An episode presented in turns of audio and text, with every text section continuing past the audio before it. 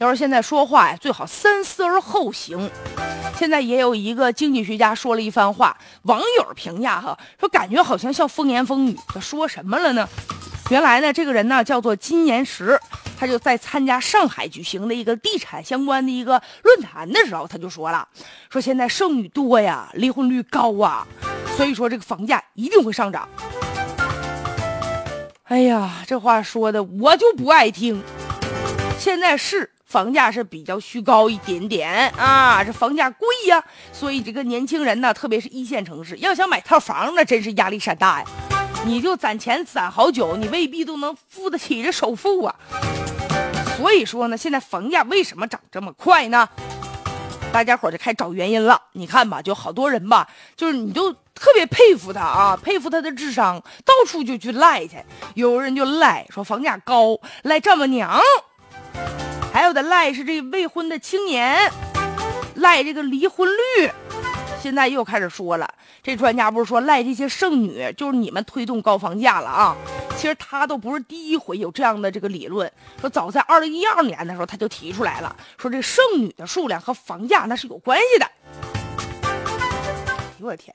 就我听完以后，我真是气不打一处来。我们剩女怎么了？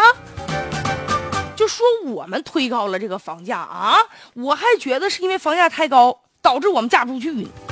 这话怎么说呢？因为现在确实是有一些一线城市房价上涨，但是呢，一线城市啊和一些相对经济比较发达的一些沿海的城市，因为城市发展的机遇比较好，所以说也有好多年轻人就到那儿去追梦去了，好找工作嘛。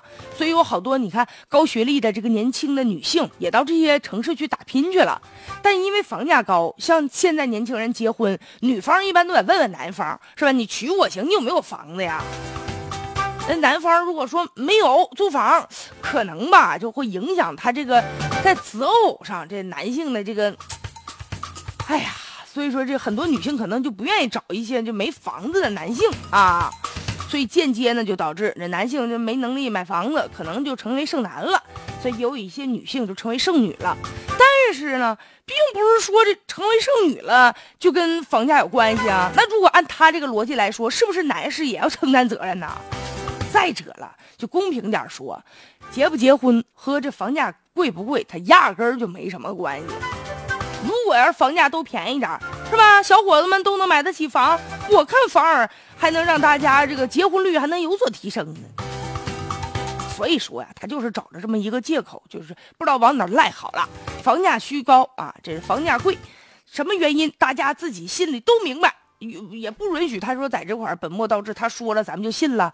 哎呀，就一说咱们一笑了之吧。